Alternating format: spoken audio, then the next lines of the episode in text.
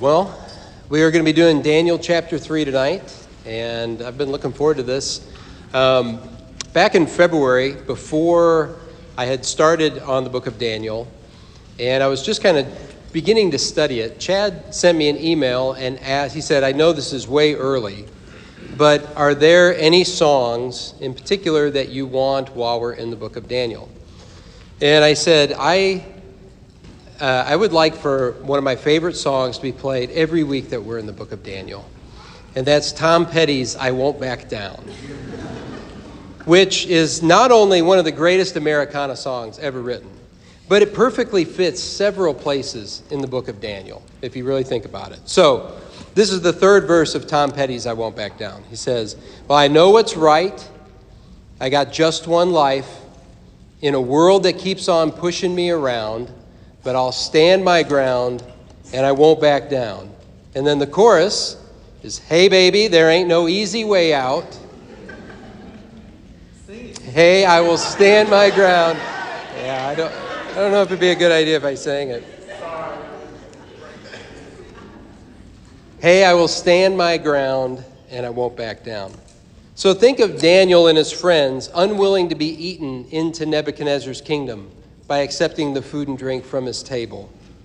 Think of Daniel, who hears King Darius's decree that nobody may pray other than to King Darius, and Daniel goes up and prays anyway. Think of Shadrach and Meshach and Abednego, who are thrown into the fiery furnace rather than bow down to a monstrous idol. They also, those three, they knew what was right. They also had just one life, right? And they were getting pushed around by Nebuchadnezzar and his wise guys, but they decided that they would rather forfeit their own lives and willingly give them than give themselves willingly to what they knew to be false, right? So we're going to sit before Daniel 3 tonight, and it's a very familiar story. That's one of the, the real challenges about reading it is to, to try to hear it again for the first time because if you've been a Christian for a long time, you've probably heard this, you know, back when you were a kid. So let me pray that we can hear it anew and let the Spirit confront us through it in new ways. Amen. Let's pray. Father, we thank you for your word. We thank you that we are gathered tonight to worship you, uh, to, to plant our flag in your good name. And we pray that the preaching of the word would encourage us. We pray that we would leave encouraged by what you have done and by what you continue to do and to know that you are always with us. We pray this in Jesus' name. Amen. All right, so if you have a Bible, go ahead and turn to Daniel chapter 3, and we're going to walk through it. Starting at verse 1. King Nebuchadnezzar made an image of gold, whose height was 60 cubits and its breadth 6 cubits. He set it up on the plain of Dura in the province of Babylon. So, in the previous story, Nebuchadnezzar dreams of an image, right? In chapter 2, he has the dream of an image made of gold, silver, bronze, and iron. And this image foretold of, the, of his empire, but also empires that were going to follow it. Now, this image that Nebuchadnezzar builds in chapter 3 is probably, most scholars think it's probably the same image that he saw in his dream. But look what he does he improves it. He improves it by making it gold from head to toe. Why does he do that? Because he is the head of gold, right? In chapter 2, Daniel tells him that he is the head of gold. And so he makes the whole thing gold.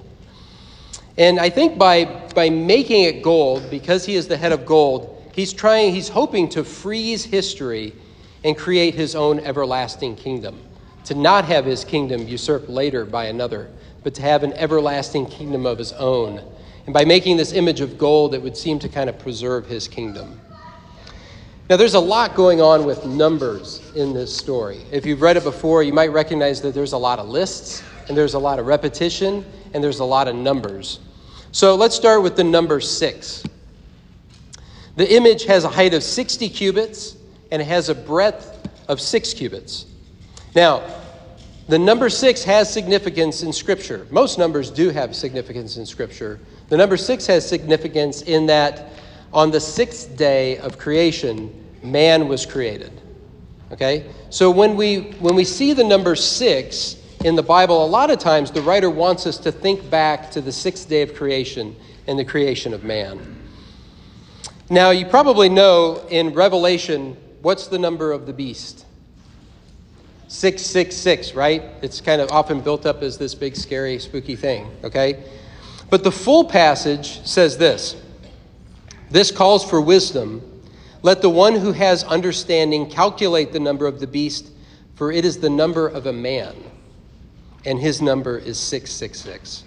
So it's referring to a man, the sixes. And if you ever want to know what that really means, uh, Chad would be real happy to sit down with, with any of you anytime and explain it. But just know that sixes often reach back to the, to the creation week and the creation of, of man on the sixth day. So, what does that mean, though, for our passage, other than being interesting? What does it mean for our passage? Well, look at the dimensions 60 by 6. Okay, that's probably not by accident. I think we're to see this as not only the image of a man, but also that this image is man's project. This is Nebuchadnezzar's project. It's a man's project. And it's his project to control world events as best as he can and prevent his kingdom from passing away. And this image, with all the sixes in its dimensions, probably also should tip us off that it's doomed to fail. This human project is not going to succeed.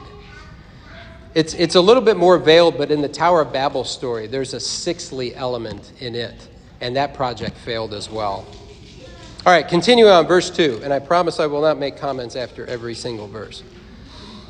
Then King Nebuchadnezzar sent to gather the satraps, the prefects, and the governors, the counselors, the treasurers, the justices, the magistrates, and all the officials of the provinces to come to the dedication of the image that King Nebuchadnezzar had set up. Then the satraps, the prefects, and the governors, the counselors, the treasurers, the justices, the magistrates, and all the officials of the provinces gathered for the dedication of the image that King Nebuchadnezzar had set up. And they stood before the image that King Nebuchadnezzar had set up. so we get two really important insights in just this passage about how the story is structured, some things that we really want to pay attention to. And uh, so here's, here's an important principle when you're reading Scripture. When you see a list of things, start counting the things in the list because the number that you come up of the things in the list probably has some kind of significance, and the author wants to point you to it. So um, when we count here, we come up with a list of seven of these officials. It kind of looks like eight. There's one or two things that could be going on. I don't want to get into the nerdy details, but it's possible that prefects and governors are really kind of the same office, or that all the officials, uh, the way that it's put at the end, the officials of all the provinces um, is just kind of like a miscellaneous category that comes after the other seven. What we really are supposed to take away from it is that it's a list of seven. Okay? Um, so, uh, let me move on from there. As you probably know, seven is a significant number in Scripture, right? Seven is a very important number in the Bible. First, it's the number of the days of creation in Genesis 1. There are seven days of creation. And it's also the day on which God rested from his work. So God rests on the seventh day from his work. And throughout Scripture, God often works in patterns of seven. And I think what the writer is trying to tell us in this list of seven officials is that Nebuchadnezzar's agenda with this image, it's not only a man centered project, but it's also his attempt to play God. It's his attempt at sevenfold control, trying to hold power as God holds power. Nebuchadnezzar's not God, but the way that he's instituting his design on the empire shows that he wants to be, or at least he wants to be God over his empire and make sure that it never passes away. So for him, everything must go like clockwork. And so he summons the officials, and it says that the officials come. There's no hesitation. He summons them, and they come. And we see this in the wearying repetition in the story. Okay, so maybe you've noticed this if you've read it before, the, all the repetition. So in verse 2, we're given the list of who's required to attend the dedication, right? The satraps, the prefects, and the governors, the counselors, the treasurers, the justices, the magistrates, and all the officials of the provinces. They're summoned. Now, if you or I had written verse 3, we would have said, and then they came, right? But instead, verse 3 just repeats the whole list of all the officials again. And we get another list, and we get more repetition in the verses that follow. So, picking up at verse 4. And the herald proclaimed aloud, You are commanded, O peoples, nations, and languages, that when you hear the sound of the horn, pipe, lyre, trigon, harp, bagpipe, and every kind of music, you are to fall down and worship the golden image that King Nebuchadnezzar has set up. And whoever does not fall down and worship shall immediately be cast into a burning fiery furnace. Therefore, as soon as all the peoples heard the sound of the horn, pipe, lyre, trigon, harp, bagpipe, and every kind of music, all the peoples, nations, and languages fell down and worshiped the golden image that King Nebuchadnezzar had set up. Okay, how many instruments? If you count the last one, all kinds of music, which probably should be translated just musical instruments. How many? Seven. Okay, there's seven instruments here. And we get the whole list of them twice. Doesn't just say, and they heard the instruments and then they bowed down. The repetition shows what Nebuchadnezzar is up to. Not only is he trying to freeze his rule in time, but he's also he's doing so by trying to control worship in the empire. He's trying to put his stamp on worship in the empire, all across the empire, because these satraps and prefects and governors and all the rest would have come from all over different parts of the empire and then be taking this back to their places. So he wants to control worship. And there's a penalty for noncompliance. Whoever does not fall down and worship will immediately be cast into a burning fiery furnace. This is another clue that right worship is central to this whole story. So let me try to put it all together, okay? Picture Solomon's temple in Jerusalem. At the center is the Ark of the Covenant. What's the Ark of the Covenant made of? Anybody know? It's made of gold. Okay? The Ark of the Covenant is made of gold. Outside, in the courtyard, there's a blazing fire on the altar of bronze, right? That's where sacrifices are brought. And when the sacrifices are offered, the Levites play instruments prescribed by David. This is in 1 Chronicles 25. You read about the instruments and how when the sacrifices were brought, uh, the Levites would play instruments while the sacrifices were being burned. You have the same elements here in Nebuchadnezzar's worship. You have an image of gold at the very center, you have fire burning in a fiery furnace, and you have music that summons people to come and worship. So I think the writer of the story, by comparing the temple with Nebuchadnezzar's worship and what he set up, is showing that he's trying to maintain his rule by commandeering the worship of everybody in the empire. That's how he's going to make his reign last. But it's a false copy of God ordained worship, it is not the true thing. And the repetition shows that so far everything is happen- happening according to plan. Everything is happening the way that Nebuchadnezzar wants it to. The sevenfold list of officials are summoned and they show up. They hear the sevenfold sound of the music and they bow down. So far, everything is going like clockwork, but there's just one hitch. Verse 8. Therefore, at that time, certain Chaldeans came forward and maliciously accused the Jews. They declared to King Nebuchadnezzar, O king, live forever. You, O king, have made a decree that every man who hears the sound of the horn, pipe, lyre, trigon, harp, bagpipe, and every kind of music shall fall down and worship the golden image. And whoever does not fall down and worship shall be cast into a burning fiery furnace. There are certain Jews whom you have appointed over the affairs of the province of Babylon Shadrach, Meshach, and Abednego. These men, O king, pay no attention to you. They do not serve your gods or worship the golden image that you have set up. Now, again, this is a very familiar story to us. We know that Shadrach, Meshach, and Abednego are in it. But if you're reading the story for the first time, you don't know which of Daniel and his friends are actually in the story until this part, until the Chaldeans come and rat them out to Nebuchadnezzar. You don't know that until that point. But we might guess it because at the end of chapter 2, we're told this Daniel made a request of the king, and he appointed Shadrach, Meshach, and Abednego over the affairs of the province of Babylon, but Daniel remained at the king's court. So Shadrach, Meshach, and Abednego get promoted. they're sent to the province of Babylon, and that's where this image is set up. So, because we're told that the image is in the province of Babylon, if we remember that uh, Shadrach, Meshach, and Abednego were sent there, we might make that connection. Sometimes reading the Bible is like playing the game of memory, you know, where you have all these cards set out face down, and you flip one over, and there's a tree, you flip another one, there's a rainbow, and you try to match them up, and so you, you flip something over, and you're like, oh, I remember that from a couple turns ago. Sometimes reading scriptures like that, where you come across a word or a phrase and it harkens you all the way back to something. In this case, it's, it's harkening back to the previous story. And Daniel is, remains at the king's court, and that's probably why he doesn't factor into this story at all.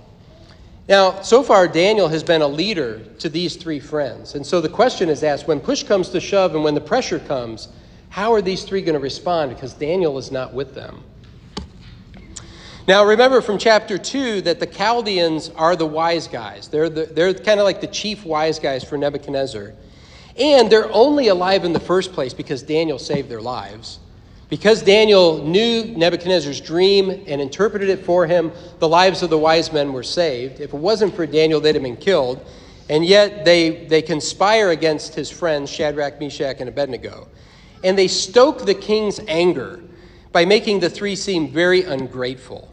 They basically say, You promoted these three to rule over the Babylonian provinces, and look how they're repaying you. They're not bowing down and they're not worshiping this statue that you've set up, this image that you've set up. Also, we don't find out that Shadrach, Meshach, and Abednego aren't complying with the law until we hear it from the Chaldeans. That's the first that we hear of it. And I think this is instructive for us. They don't stage a protest. They don't try to rally support for their side. And we don't even hear the content of their prayers. We don't even hear their prayers to God. They don't draw attention to themselves other than when everybody hears the sound of all those instruments. I was real tempted to go through the list again. When they hear the sound of all those instruments, they just carry on doing the good work that they were doing in the empire. They don't participate, they don't comply. They don't draw attention to themselves, but they don't participate. They know that they have a role to play in the Babylonian Empire. They serve God as they serve the king, but they will not participate in false worship.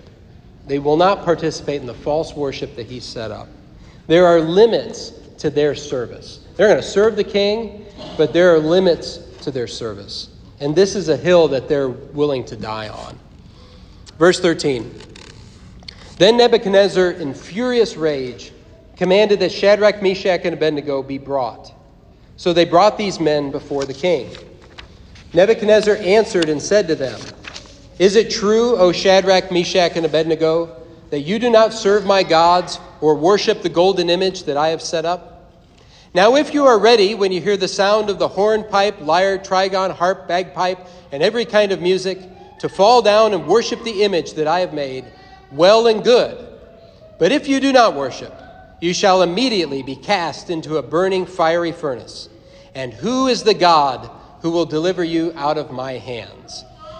So Nebuchadnezzar basically says, Boys, I'm going to be gracious. You know, the penalty was you would immediately be thrown into the burning fiery furnace. I'm going to be gracious. I'm having a good day. I'll give you a second chance. So as soon as I strike up the band, I want you guys to fall down. I want you to worship the image. And he closes by asking, And who is the God who will deliver you out of my hands? In Scripture, hands are a symbol of power. And if you remember when we've talked about the progression of priest, king, prophet, how each of those offices is associated with a body part, priests are associated with the ear, prophets are associated with the feet, kings are associated with the hand. And so you know, at the beginning of Daniel, we're told that King Jehoiakim was given into Nebuchadnezzar's hand. And when Daniel's explaining the king's dream in chapter 2, he describes the range of Nebuchadnezzar's empire by saying, You, O king, the king of kings, to whom the God of heaven has given the kingdom, the power and the might and the glory, into whose hand he has given, wherever they dwell, the children of man, the beasts of the field, and so on. The hand symbolizes the range of power that Nebuchadnezzar has. And Nebuchadnezzar says that if the three men will not bow down to the image, there is no one who will deliver them from his hand. The only thing keeping them from being incinerated is him. But Nebuchadnezzar has forgotten something from his earlier dream. He's forgotten something from the dream that he had in chapter 2. Because Daniel also said, As you looked, a stone was cut out by no human hand, and it struck the image on its feet of iron and clay and broke them in pieces. So there's, a, there's more than just Nebuchadnezzar's hand. He's not the only one with a hand. And the three young men know this. They know this, and they haven't forgotten this truth. So they respond in chapter in verse 16. Shadrach, Meshach, and Abednego answered and said to the king, O Nebuchadnezzar, we have no need to answer you in this matter. If this be so, our God, whom we serve, is able to deliver us from the burning fiery furnace, and he will deliver us out of your hand, O king. But if not, be it known to you, O king, that we will not serve your gods or worship the golden image that you have set up. So Shadrach, Meshach, and Abednego are unwilling to participate in this idolatrous worship. And as government officials, it was not their place to mount an attack on this worship. They simply refrained from joining in. They simply weren't going to participate. And that might have gone unnoticed by everybody except for the Chaldeans who kind of had it in for them. And they were probably just envious that Daniel and his friends got promoted, and they didn't. And these three are not going to back down. And this is their only speech in the whole story verses 16 through 18 in chapter 3. It's the only time that they talk in the whole story. They know that their God has the power to save them. And they might have drawn from Deuteronomy 4:20, which says, "But the Lord has taken you and brought you out of the iron furnace, out of Egypt, to be a people of his own inheritance, as you are this day." And what God had done before, God could certainly do again. But they also understood that he might not. God might not do that. And this act of obedience to God might cost them their lives. Well, that would have to be so if it came to that. Now, Nebuchadnezzar could probably forgive those three if they were just utterly deluded and just said, Nope, no matter what, God is going to save us. If you throw us in the furnace, God is absolutely going to rescue us out. Now, he might have forgiven them for being utterly deluded and thinking that. What makes him so angry is that they're saying they are perfectly fine with dying rather than worshiping that image. They say, but if not, we're not serving your gods. And that's what really sets him off. And anyone on the outside looking in would say, what a ridiculous, sad waste of life. Just worship the image. You don't have to mean it. It doesn't mean anything, you don't have to mean it. And what Shadrach, Meshach, and Abednego are saying is, yes, we would rather be a ridiculous, sad waste of life than worship that image because worshiping it in any way means meaning it. If you worship something false in any way, it really means it. You can't worship and not mean it. Because doing the act means that you mean it. Whatever you may tell yourself in, the, in your head, however you may rationalize it, when you participate in false worship, you really mean it. Verse 19. Then Nebuchadnezzar was filled with fury. This guy has serious anger issues. He is frequently angry. And the expression of his face was changed against Shadrach, Meshach, and Abednego. He ordered the furnace heated seven times more than it was usually heated. And he ordered some of the mighty men of his army to bind Shadrach, Meshach, and Abednego and to cast them into the burning fiery furnace. Then these men were bound in their cloaks, their tunics, their hats, and their other garments, and they were thrown into the burning fiery furnace. Because the king's order was urgent and the furnace overheated, the flame of the fire killed those men who took up Shadrach, Meshach, and Abednego. And these three men, Shadrach, Meshach, and Abednego, fell bound into the burning fiery furnace. One thing I've always found interesting about this is that heating the furnace seven times hotter is literally overkill. It really is. Because you can't be more dead than dead. Just heat it its normal amount would kill them heating it up seven times isn't really going to do anything more. But, so what, what should we take from that? Is there anything relevant there? It's a seven. He heats it seven more times. And again, I think the writer is pointing to the demand to exert control. Also, note that the three men are bound as sacrifices, as Isaac was bound and prepared for sacrifice. Verse 24 Then King Nebuchadnezzar was astonished and rose up in haste. He declared to his counselors, Did we not cast three men bound into the fire? They answered and said to the king, True, O king. He answered and said, But I see four men, unbound, walking in the midst of the fire, and they are not hurt. And the appearance of the fourth is like the son of the gods, or a son of the gods. Now, the King James Version says, Son of God, not Son of the gods. And I think that makes more sense here. Son of God. In Psalm 2, the Son of God refers to God's appointed ruler. So this is the latter half of Psalm 2. I will tell of the decree. The Lord said to me, You are my son. Today I have begotten you. Ask of me, and I will make the nations your heritage, and the ends of the earth your possession. You shall break them with a rod of iron, and dash them in pieces like a potter's vessel. Now, therefore, O kings, be wise. Be warned, O rulers of the earth. Serve the Lord with fear, and rejoice with trembling. Kiss the Son, lest he be angry and you perish in the way. In a way, Nebuchadnezzar is the Son of God in the sense that he's God's appointed ruler for this stage in history. But he has no right to hijack the worship of the true Son of God, of the true God. And now in the fire, he catches a glimpse of the true Son of God. He thought he was the Son of God, but he catches a glimpse of the true Son of God in the fire. There is a king above this king, and this king is powerful enough to stop Nebuchadnezzar's sevenfold fire from harming his servants. This king and not Nebuchadnezzar is the true Lord of fire, and his hand is stronger, and his hand is able to rescue Shadrach, Meshach, and Abednego. And remember, I brought this up uh, in chapters 1 and 2. God is building a new house in the world, one that starts with Babylon. And Daniel and his three friends are the four corners of this house, and Daniel is the cornerstone, right? But Daniel hasn't been present in this story. He hasn't been around. Instead, when it comes to true worship and withstanding the pressure to conform, the cornerstone of this new house is the Son of God. It's the one walking in the midst of the fire with Shadrach and Meshach and Abednego, the Son of God. He's the cornerstone of true worship. Verse 26 Then Nebuchadnezzar came near to the door of the burning fiery furnace. He declared, Shadrach, Meshach, and Abednego, servants of the Most High God, come out and come here. Then Shadrach, Meshach, and Abednego came out from the fire. And the satraps, the prefects, the governors, and the king's counselors gathered together and saw that the fire had not had any power over the bodies of those men. The hair of their heads was not singed, their cloaks were not harmed, and no smell of fire had come upon them.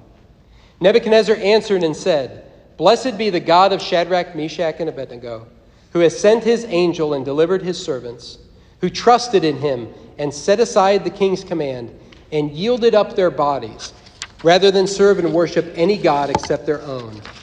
Therefore, I make a decree any people, nation, or language that speaks anything against the God of Shadrach, Meshach, and Abednego shall be torn limb from limb, and their houses laid in ruins. For there is no other God who is able to rescue in this way. Then the king promoted Shadrach, Meshach, and Abednego in the province of Babylon.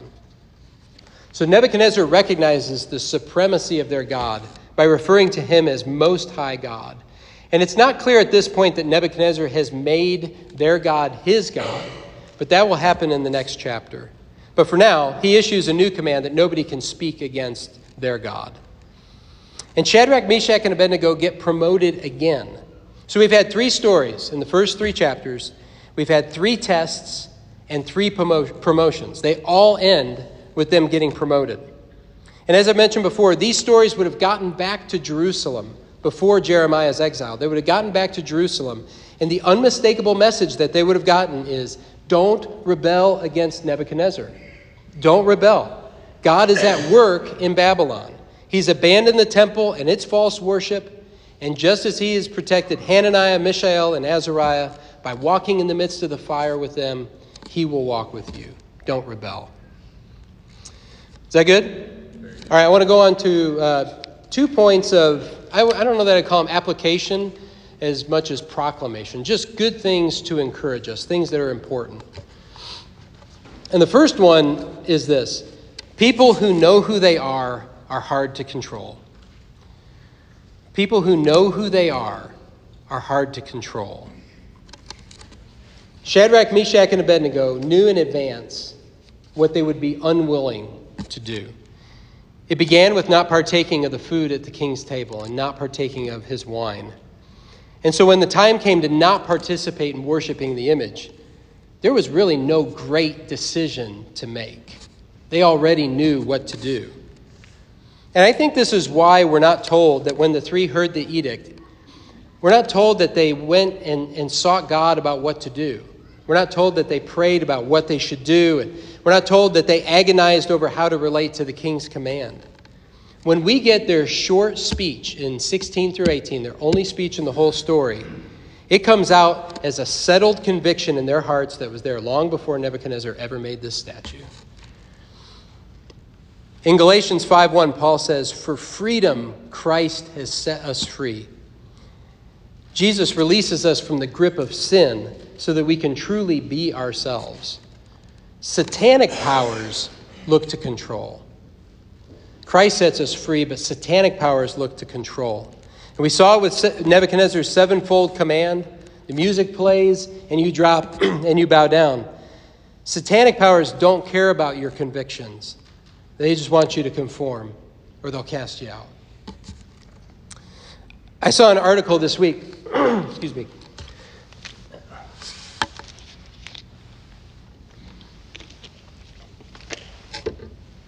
I saw an article this week, and it had this headline. It said, companies will not be able to remain silent about abortion, implying that companies are going to have to go public about their stance about abortion. It's nothing, companies are not going to be free to just be companies and do their companies thing. They're going to have to weigh in on the issue of abortion and the, and the, the possibility of Roe versus Wade being overturned. And so, in the coming days, companies are going to scramble their PR departments together. And they're going to craft statements decrying anything to do with ending abortion in this country. It's virtue signaling. It happens all the time, and it's going to happen, you know, it's just going to continue to happen. But if satanic powers are about control, we need to be prepared that the pressure won't merely be on PR departments, but on actual people and how actual people relate to the issue of abortion from CEOs on down. The requirement may, the requirement may very well be that people, even rank and file people like you and me, declare where they are on contentious cultural issues. And it's, it's not all that far fetched that if you say that you're a Christian, people's response won't be, Why do you believe in a God who died and was raised from the dead? But so are you for or against abortion? Or so are you for or against trans people? The dividing line is not so much theological, but more about conforming to social norms. One writer that I respect said that when he took a certain job that he was unsure about, he wasn't sure if it would threaten to change him in ways that he didn't want to be changed. For peace of mind, he wrote a resignation letter and he put it in his file cabinet. On the first day, wrote a resignation letter, put it in his file cabinet. And he felt greatly at peace by knowing that if at any point he was being pushed farther than he wanted to be pushed, he could just produce that letter and hand it in. And so, if you work, wherever you work, you need to have a resignation letter written deep in your heart. You need to have a resignation letter written deep in your heart and have it ready when you cannot remain employed without worshiping the gods of this age. And I think if Shadrach, Meshach, and Abednego were here, they would say to each of us, no virtue signaling is worth your soul. If you worship the false gods of this age, you really mean it, whether you think you do or not. Whatever you do really counts. People who know who they are are hard to control. You may take away their life or their livelihood, but you can't take their soul. And, and I, think of it, I think of it this way you know, I'm, I'm being conformed to the image of Christ. And because I'm being conformed to the image of Christ, I'm confronted daily with my many shortcomings, with my petty grievances, with my capacity to shrink the whole world down to just whatever is affecting me at the moment, and just my overall immaturity. And the Holy Spirit is sanctifying me, conforming me to the image of Christ in these areas.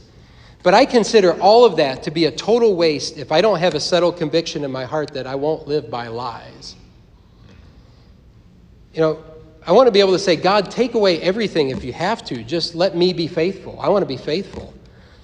But if I'm genuflecting to the gods of this world, I've already lost. And whatever I'm doing in my spiritual practices is just self tinkering. It's just personal growth. It's not really being conformed to the image of Christ if I'm worshiping the gods of this age. People who know who they are have an inner yes to the truth that precedes their outward no to lies. Amen? Amen. Second point is that we do not walk in the midst of the fire alone. We do not walk in the midst of the fire alone. So, given all of what I've just said about the pressure to conform, you might think that I'm predicting a, a coming time of persecution. But I'm not because I really don't know. I'm, I'm, I'm not prescient in that regard. I, I, can't, I can't predict the future. But I am predicting what settled convictions in our hearts we need to have in advance in order to remain intact should persecution come. Um, last week, I got the newest edition of Touchstone magazine in the mail. Touchstone is connected with the group that does the St. James Reader that many of us use. And so I was, I was working on, on uh, Daniel chapter 3 in this story, and I get this magazine that says, Babylon's Furnace Truth, Suffering, and the Hard Road Ahead. And it's written by Rod Dreher, who wrote uh, The Benedict Option. Maybe some of you have read The Benedict Option. And I thought, well, this seems timely. I should probably read that. And Dreher says that we need to prepare for a coming time of persecution, a time of real persecution. He says America is not the country that it once was, and we may need to go into Babylon's furnace. And I, again, I don't know. I don't know if he's right. But if that's true, if it is true, what we need to remember is that we can be comforted by the fact that we don't walk in the midst of the fire alone. We don't walk alone. The Son of God is with us in the midst of everything that's seeking to destroy us. And He can make sure that we are not really harmed. Are we going to be harmed in some ways? Yes. Can you lose your job, your house, your status, your friends, even your family, and even your life? Yes. But you can lose all that and still not be harmed. In Revelation 14, after the martyrs die, Revelation kind of tracks a group of martyrs throughout. After the martyrs die, we see them singing a new song before the throne of God. And the message, I think, is that they are okay. They've been preserved, and their joy surpasses their earthly trials. They're not ultimately harmed. And most importantly, they are with the Lamb who was slain. And it is said of them in their mouth, no lie was found. They were not willing to worship the false gods of their age, and they paid for it with their life. Daniel 3 is a familiar story for almost all of us, and it has a happy ending. Shadrach, Meshach, and Abednego live, and they're promoted. And the enduring lesson for Christian discipleship is in their decisive statement but if not, but if not. Our God is able to deliver us, but if not. Be it known to you, O king, that we will not serve your gods or worship the golden image that you have set up, come what may. And we can say that honestly and even cheerfully because the Son of God walks with us in the midst of the fire. I started with one song tonight, Tom Petty's I Won't Back Down. I'm going to end with another, and it's the last verse of the hymn that we sang just a little bit ago. A mighty fortress is our God, ends like this Let goods and kindred go, this mortal life also. The body they may kill, God's truth abideth still. His kingdom is forever. Amen? Amen. Amen. Let's pray. Father, we thank you for this story. We thank you for the way that your Spirit encourages us with it. And we don't know what's coming in the future, but we do know that you call to us, that you exhort us to not live by lies. And we pray that you would strengthen us. Help us to have a settled conviction in our heart to not compromise on truth. May we not go looking for trouble the way that Shadrach, Meshach, and Abednego didn't go looking for trouble. But if trouble comes, may we be able to stand and to stand faithfully. We pray this in Jesus' name. Amen.